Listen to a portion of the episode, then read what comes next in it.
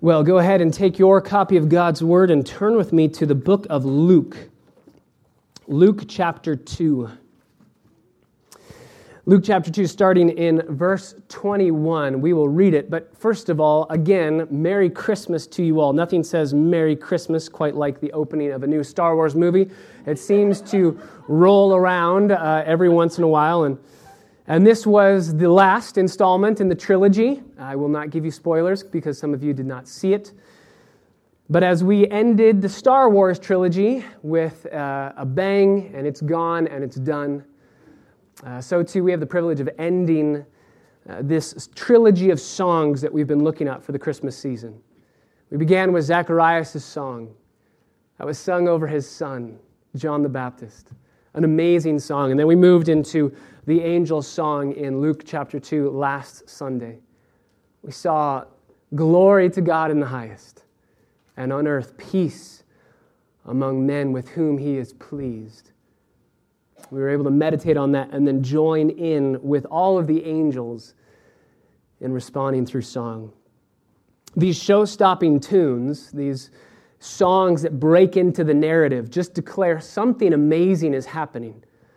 Something that is too brilliant to just be spoken, it must be sung. And so we come to the final song in our trilogy of Christmas songs this morning.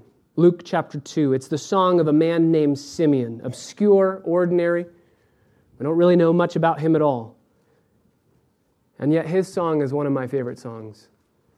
If you're going to give Academy Awards to people in the Gospel of Luke, I think Simeon gets the best supporting actor. People don't really remember him, they definitely don't remember his song, and yet I think his song deserves all of our attention this morning. So, Luke chapter 2, verse 21, we will read all the way down to verse 35 and then ask God's blessing on our time together. When eight days had passed before Jesus' circumcision, his name was then called Jesus the name that was given by the angel before he was conceived in the womb. And when the days for their purification according to the law of Moses were completed, they brought with Jesus, they brought him up to Jerusalem to present him to the Lord. Just as it is written in the law of the Lord, every firstborn male that opens the womb shall be called holy, set apart to the Lord. And they offered a sacrifice according to what was said in the law of the Lord a pair of turtle doves or two young pigeons. And there was a man in Jerusalem whose name was Simeon. And this man was righteous and devout, looking for the consolation or comfort or help of Israel. And the Holy Spirit was upon him. And it had been revealed to him by the Holy Spirit that he would not see death before he had seen the Lord's Christ or the Lord's Messiah. And he came in the Spirit into the temple. And when the parents brought in the child Jesus to carry out for him the customs of the law, the law, then he took Jesus into his arms and he blessed God and he said, Now, Lord, you are releasing your slave to depart in peace, according to your word, because my eyes have seen your salvation, which you have prepared in the presence of all peoples, a light of revelation to the Gentiles, and the glory of your people, Israel.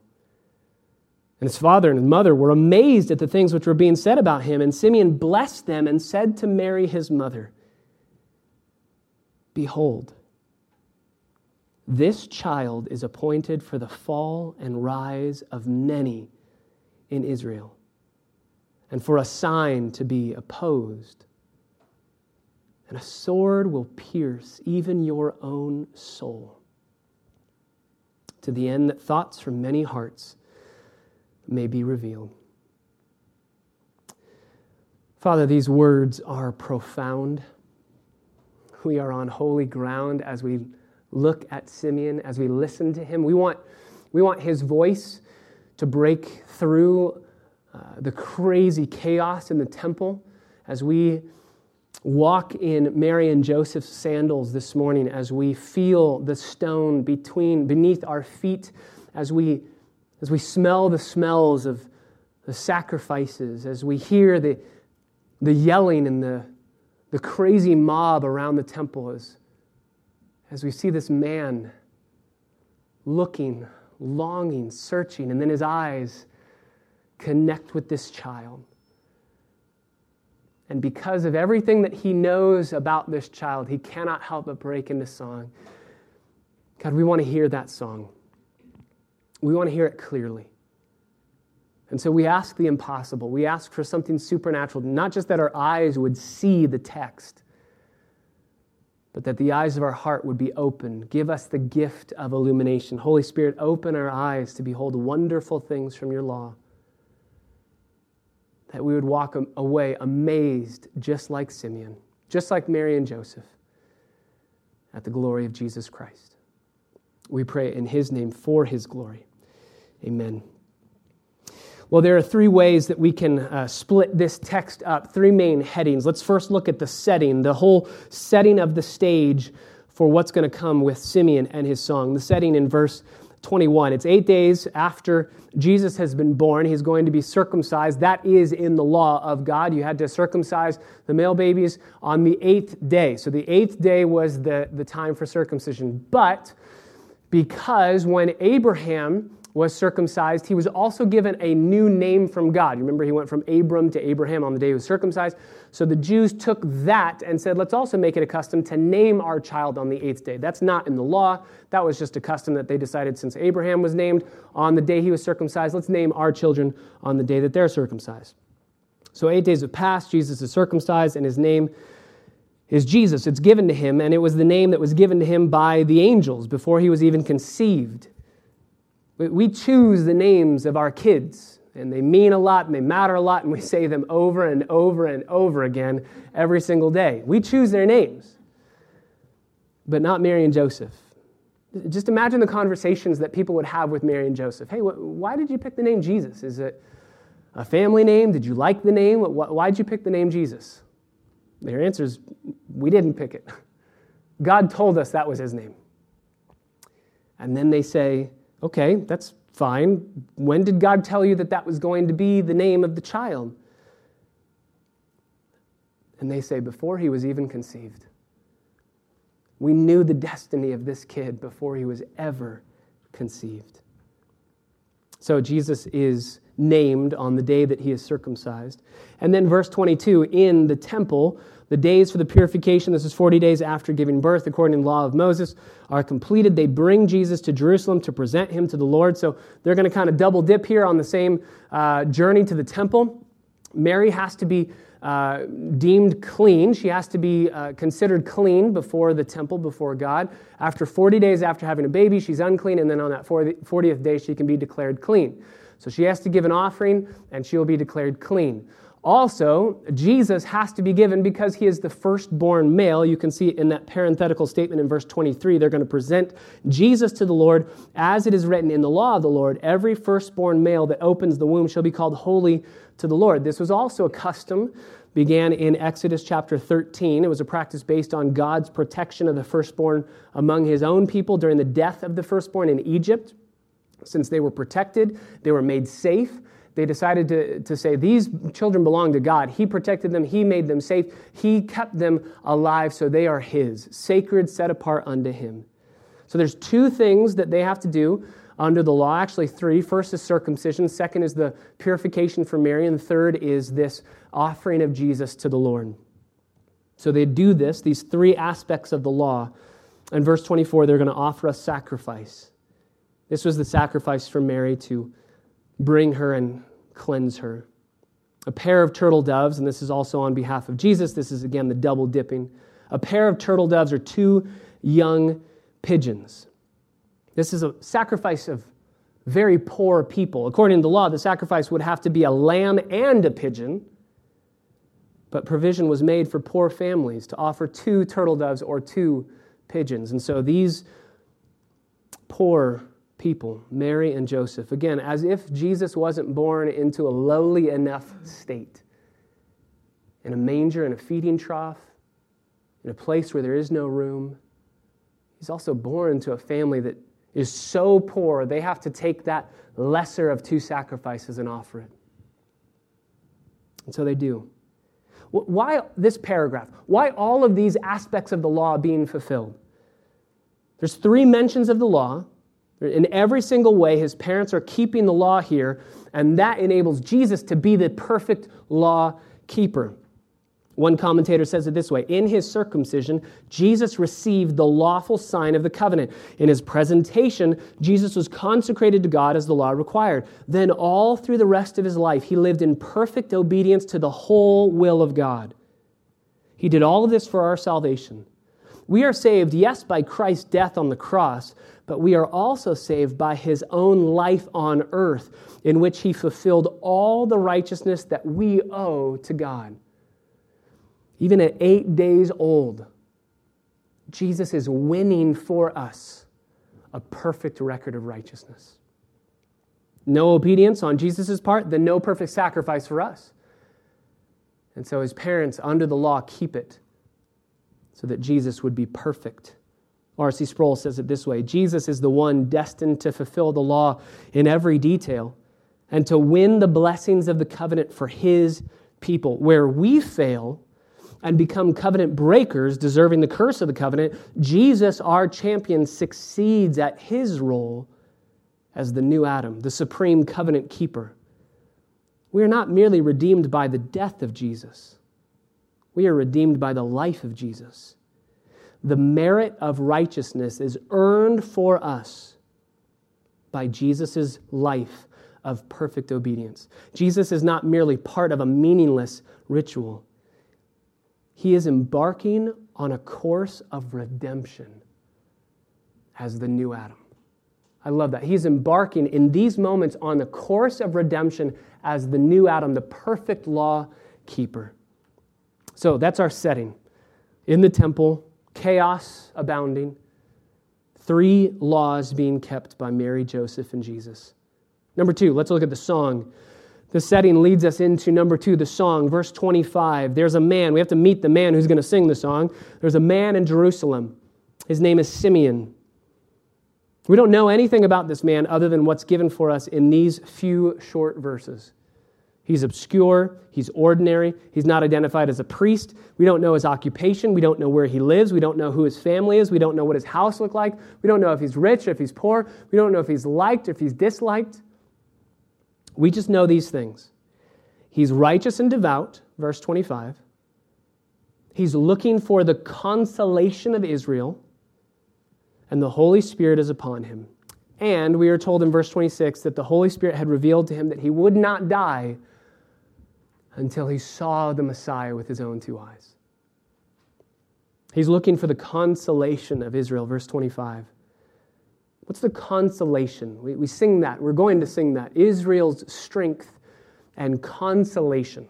Consolation, it's the word uh, parakletos, which means the, the helper or comforter, somebody who comes alongside. It's the title that's given to the Holy Spirit. He's our helper and he's our comforter. Simeon is looking for the helper of Israel. They can't help themselves. He's looking for the comforter of Israel. They are in pain and discomfort apart from the Messiah. This is why we sing tidings of comfort and joy, of consolation and joy.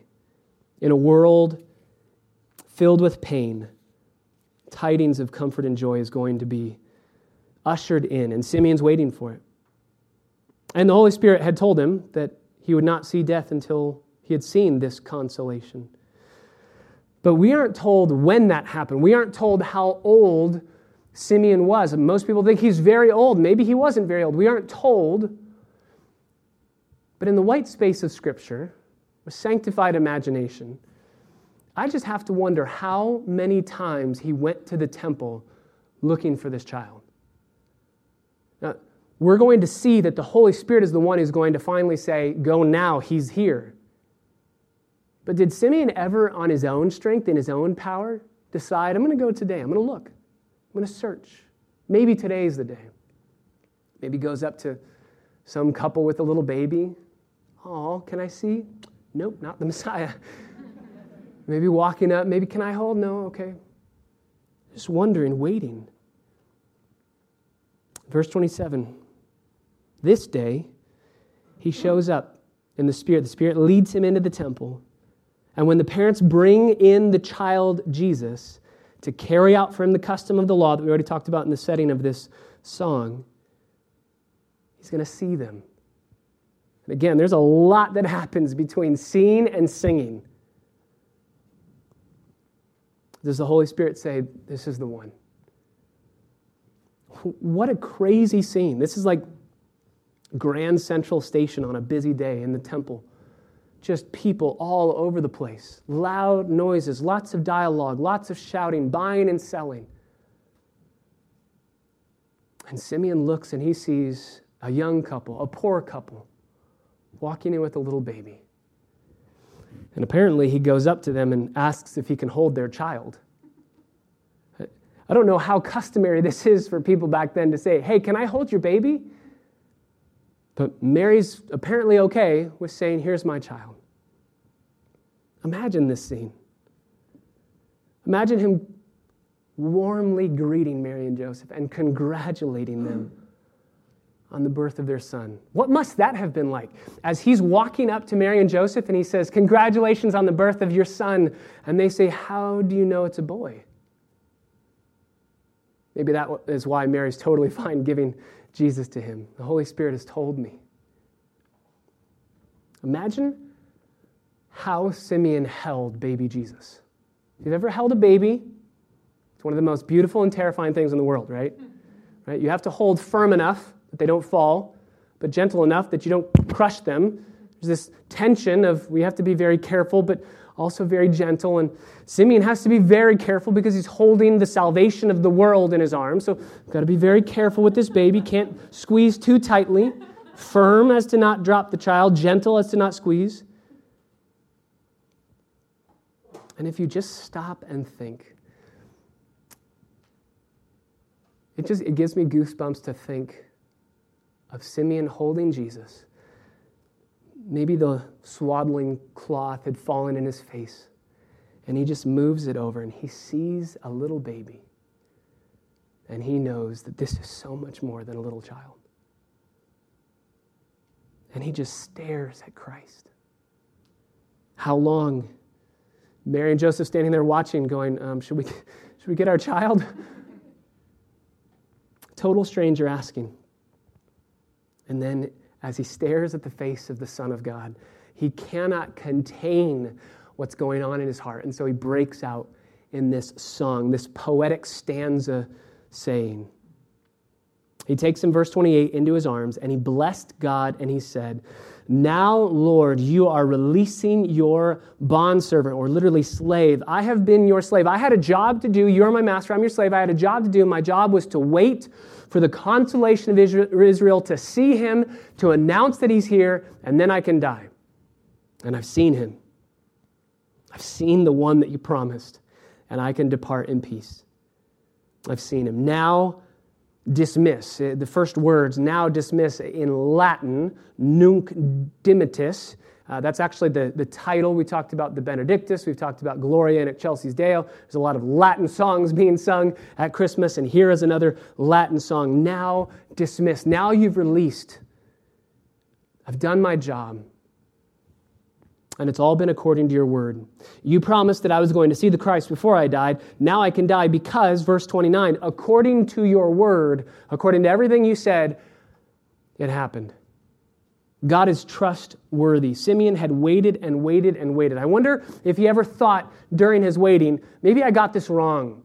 Or maybe God got this wrong. Maybe there's something wrong here. Maybe he thought it was going to be this generation, but it's next generation. He said I wasn't going to die, and I haven't seen the Messiah yet.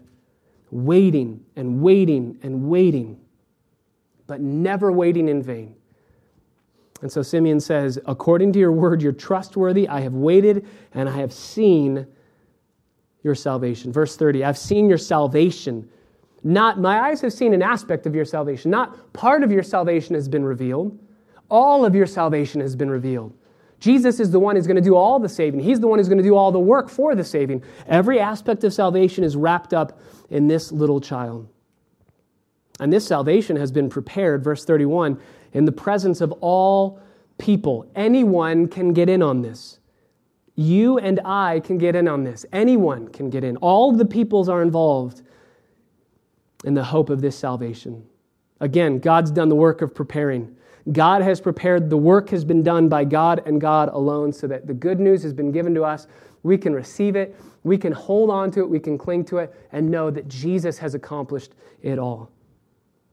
Then, verse 32 Jesus is a light of revelation to the Gentiles. He's the light of revelation to the Gentiles. You can see in my Bible, it's in uh, all capital letters. That means it's a quotation from the Old Testament. It's actually a quotation from several places in the Old Testament.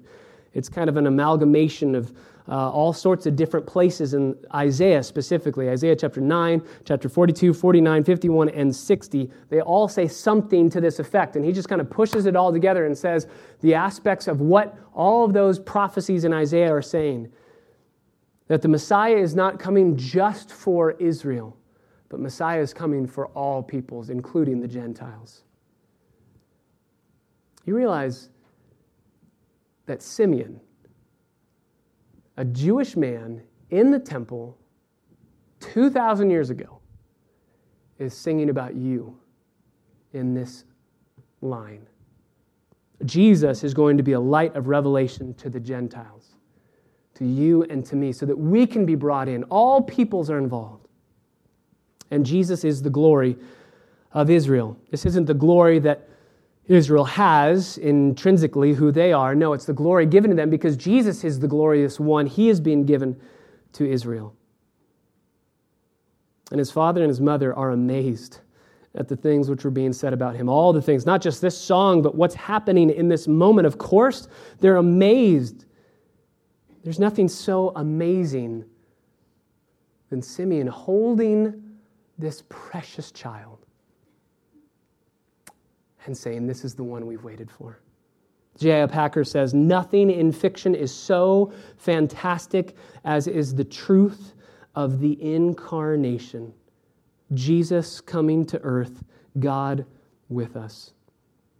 This must have seemed like another just typical normal day for Simeon.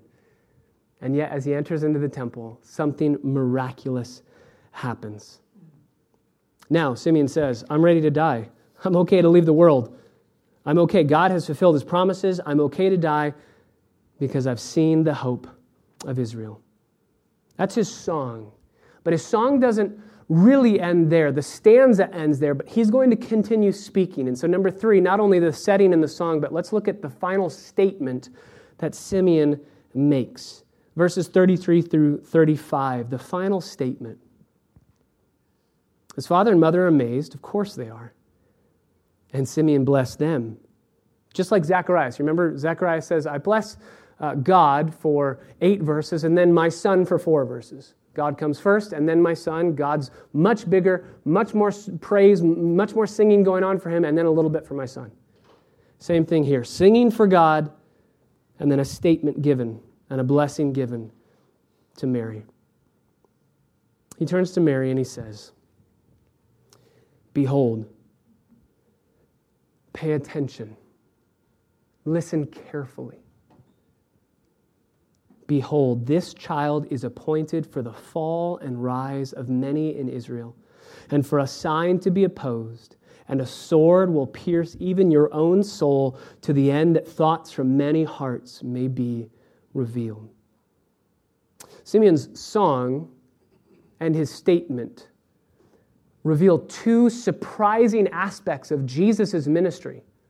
Two very surprising aspects for a normal Jewish person back in that day, thinking about the Messiah and the coming of the Savior. The first surprising aspect is that Simeon's song says Jesus has come not just for the Jews, but for the Gentiles. The Gentiles are included in the work of the Messiah. That would have been shocking. It is shocking. Jesus himself in Nazareth is going to preach that he, as Messiah, has come for the Gentiles, and the Jews in that synagogue will try and throw him off of a cliff. Because he said, I didn't come just for you, I came for everyone. But the second shocking thing comes in this statement. Not just that Jesus is coming for the Gentiles, that the Messiah is coming for the Gentiles, but also that the Messiah will conquer by being conquered that the Messiah will suffer. There, there was no idea, no concept in the minds of the disciples as they're walking with Jesus of a dying Messiah, no concept of a suffering servant, even though we see that clearly in Isaiah 53. They just didn't have that idea. Messiah shows up, he destroys our political oppressor, and that's the end of it. And he rules and he reigns. And yet Simeon says, no, Messiah is going to suffer. Messiah is going to be opposed. People are going to conquer him, and it's going to hurt you, Mary. One pastor says it this way Christmas is the most unsentimental way of looking at life. Christmas is the only Christian holy day that is also a major secular holiday. That brings some discomfort on both sides. Many Christians can't help but notice that more and more of public festivities surrounding Christmas studiously avoid any references to its Christian origins. The background music in stores is moving from joy to the world to have a holly jolly Christmas.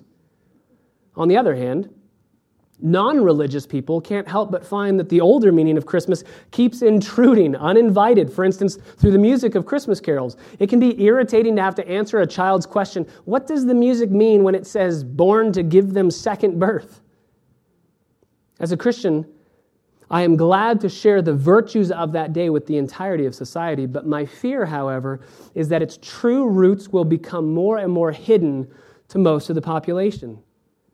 Then he says this But the truth is that Christmas, like God Himself, is both more wondrous and more threatening than most understand more wondrous and more threatening than most understand.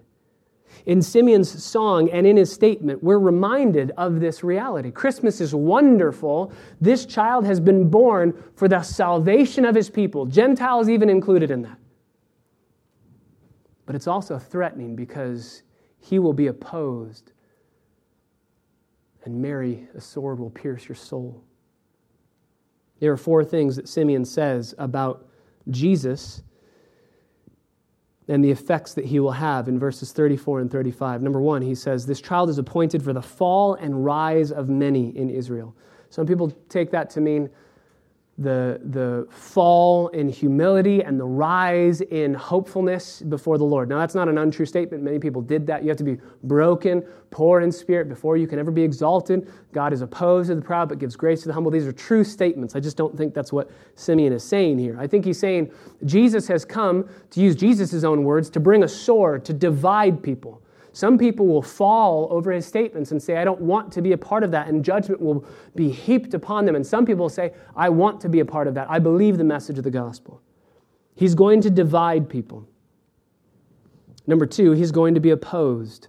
The division that he brings to the people around him will bring opposition into his life. He will be opposed. People will stand toe to toe against him in hatred, in opposition, and finally, in killing him. At the end, he says, number three, that the thoughts from many hearts will be revealed because of Jesus. The, the word thoughts there is a word that is almost exclusively used negatively in the New Testament. So, wrong thoughts, wrong desires. You, you live with Jesus for a while, just like Judas did, and those thoughts will come out. Your heart will be exposed. He knows you, and He will reveal your heart. So, He was destined to bring a fall and rise to Israel. He will be opposed, he will reveal hearts. And finally, verse 35 a sword will pierce Mary's soul. What is this sword? The sword is the suffering that Mary herself would experience watching her son. Uh, it's hard enough to watch your son grow up and make terrible decisions. Uh, my son Ethan, bless his sweet soul, gets a present on Christmas that I say, hey, you can do this with that present, but you cannot do this or else it will break. And one day later, he did this. and he comes to me in tears and he said, It broke. And oh, I wanted to say, I told you so, and you never listened, but I didn't. I just hugged him. I said, This is a good time to learn a lesson here. Being a parent is a hard thing. but my son's never really been opposed. And if he ever is opposed, he probably had a reason that he gave to the opposition, probably had a, a part to play in making someone angry. It's hard enough watching just a normal son go through difficulties. It's quite another to watch the Son of God go through these difficulties. Mary's going to have to watch Jesus leave home. It's one of the first places where her soul will be pierced because Jesus is not destined to stay in her household. Even as he's a young boy, he says, I must be about my father's business, and one day that business is going to take me out of your home. She's going to watch Jesus be followed by so many fake followers. She's going to see her son be followed by people that are going to say on Tuesday, he's the son of God, and on Wednesday, I hate that guy. She's going to watch her son be rejected by the entire religious system in Israel. Here's a guy claiming to be the Son of God, the Messiah, who is the pinnacle of all of the religious system, and yet all of the religious system is going to oppose him. She's going to watch people plot against his life, wanting to kill him. Maybe even some of her own friends in Nazareth, where she raises Jesus. In that synagogue, when Jesus is taken by the crowd and they want to throw him off a cliff, I am sure that Mary knew some of those people that said he's worthy of death a sword piercing her soul that even some of her friends say, Your son's a lunatic.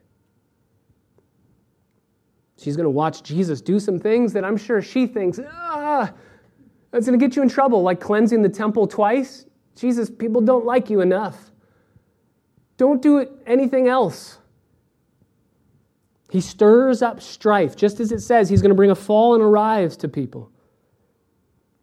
And finally, she's going to watch him be betrayed mocked, falsely accused, beaten, scourged, and nailed to a cross. The cross that Jesus would be nailed to is not very high. I tend to think that they're looking very high up in the sky, but had to be high enough so that dogs couldn't bite at the feet, but low enough so that you could place a ladder on it and walk up to the top and fix uh, the reason why that criminal was being crucified up above their head. Remember Jesus' sign here's the King of the Jews. I wonder if Mary, at the foot of the cross, able to touch her son's feet, bloodied and nailed to a piece of wood. I wonder if as she clings to him, she remembers these words A sword will pierce your soul. Simeon, in the kindness of God, is preparing her to watch her son suffer. Simeon is caring for her by telling her of the sorrow that she would experience. That's why Christmas is disturbing and threatening before it is comforting. It has to be. Because Jesus came not just to give us joy and comfort in a temporal sense of just bring happiness and cheer. He came to bring us a joy that goes deeper than any other joy because he, as the light of the world, would be swallowed up by darkness. The only way he could bring salvation to us, to us is as if he is the wrath bearer on the cross. He bears the punishment, He bears the judgment. And if you understand that about Christmas, then you will understand the joy that we have at Christmas is so comforting. But if you don't understand the disturbing nature of what Christmas is all about, that Jesus was born to die, then you will never understand the truest joy that can be found at Christmas. Jesus can only save by bearing wrath. And so Simeon concludes after singing this glorious song. He says a hard word to Mary, but a word that I believe will prepare her, encourage her. and undergird her soul as she watches her son. Simeon said, I'm ready to die. Verse 29 I'm ready to die. The reality is, anyone who understands Christmas, the disturbing nature of Christmas, the threatening nature of Christmas, that we deserve the death that Jesus died, but he showed up on earth to live a perfect life, to die in our place so that we wouldn't have to die that death. If you understand that message, then you too are ready to die, just like Simeon. You can say the exact same thing that Simeon says. He says, Take me home, Jesus. Take me home. We say that because, just like Simeon, we have seen the salvation of the Lord. We've seen his salvation. Anybody who has seen Christ in a saving sense is ready to die. But anybody who has not seen Christ in a saving sense is not ready to die. If you've seen Christ with eyes of faith, you're prepared to die. So, my question to you this morning is Are you ready to die? Can you say with Simeon these words Take your servant home? You don't get Christmas, and you don't get to say those words until you recognize you cannot save yourself and you need the comfort and hope of somebody else. So, as we wrap up this trilogy of songs, I think we can really see two responses that are needed. Christmas confronts us. These songs encourage and comfort, but confront us. And they require two responses. The first response of Christmas is the response of faith. If you understand why Jesus was born, then you won't be able to help yourself but say, help. I need Christ. I need the salvation that He alone can provide. Christmas demands the response of faith. This is the gospel. This is why we sing in Joy to the World. He's born to give us second birth. What's the second birth? Why does Jesus say that to Nicodemus in John chapter 3? If you want to enter the kingdom of God, you must be born again. Why does he say that? What did you do to contribute to your birth? What did you do? Absolutely nothing, right? You just brought pain and suffering to your mom. That's all you did in the day of your birth. You didn't choose the day you were going to be born. You didn't choose the parents to whom you were going to be born. You didn't do anything. And Jesus says if you want to be saved, if you want to go into the kingdom of heaven, what do you need to do? Nicodemus, what must I do? Jesus says, You can't do anything.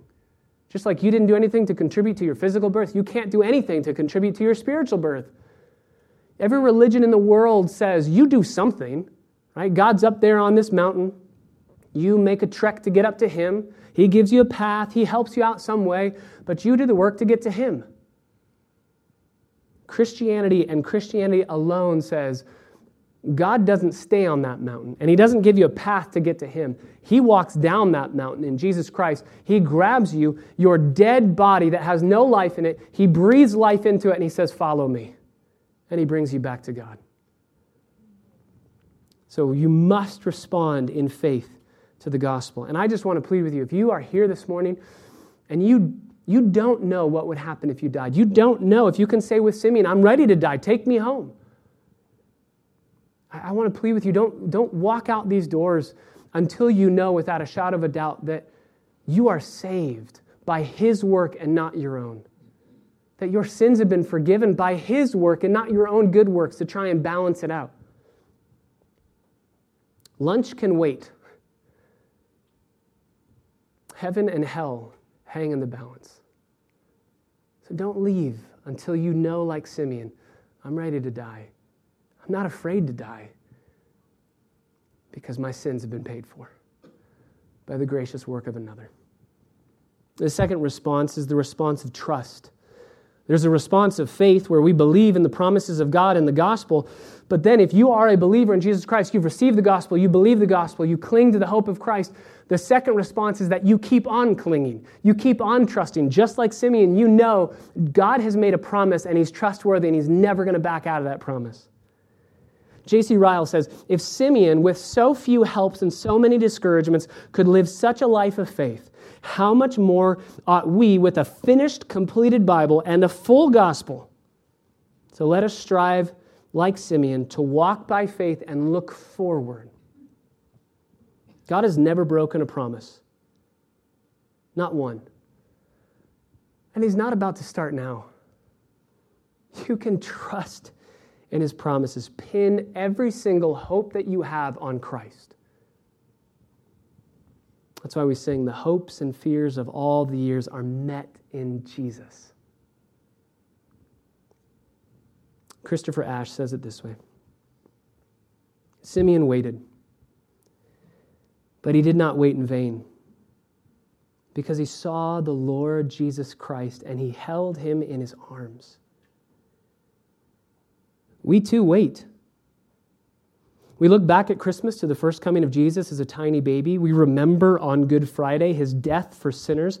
We rejoice on Easter Sunday in his bodily resurrection. We celebrate on Ascension Day his glorious ascension to the Father's right hand. We delight at Pentecost in the outpouring of the Holy Spirit to dwell in our hearts as the down payment of eternal life. And we look forward at Advent, at this time, to the second advent of Christ, to his second coming. We wait we wait and we wait. But just like Simeon did not wait in vain, we too will not wait in vain. People will mock us, yes. Folks will doubt his return, yes. But one day, he will come back, not as a baby, but in visible glory to judge the world and rescue his people. And then he says this, and I want you to hear this clearly. He says, All of our little waitings as hard as they may be, are taken up in the one great waiting, the expectation that governs them all, the longing for Christ's return. In the delight and wonder of Simeon as he held the baby Jesus, we see the foretaste of the wonder and amazement that we too shall feel when the Lord Jesus Christ appears in glory. And, brothers and sisters, we are assured that our waiting is never in vain.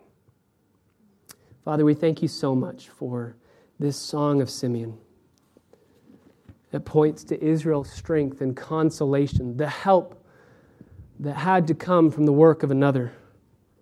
We can't do the work ourselves. We are helpless and hopeless on our own. How many times must Simeon have said, Is today the day? When will he come? And then finally he says, He's here. God, I pray that we would live in that beautiful middle of already not yet. You have come once, and you have promised to come again. So help us to live the way that Simeon did, waiting and adoring you, trusting you in the midst of the waiting. We pray in the name of Jesus, our Savior. Amen.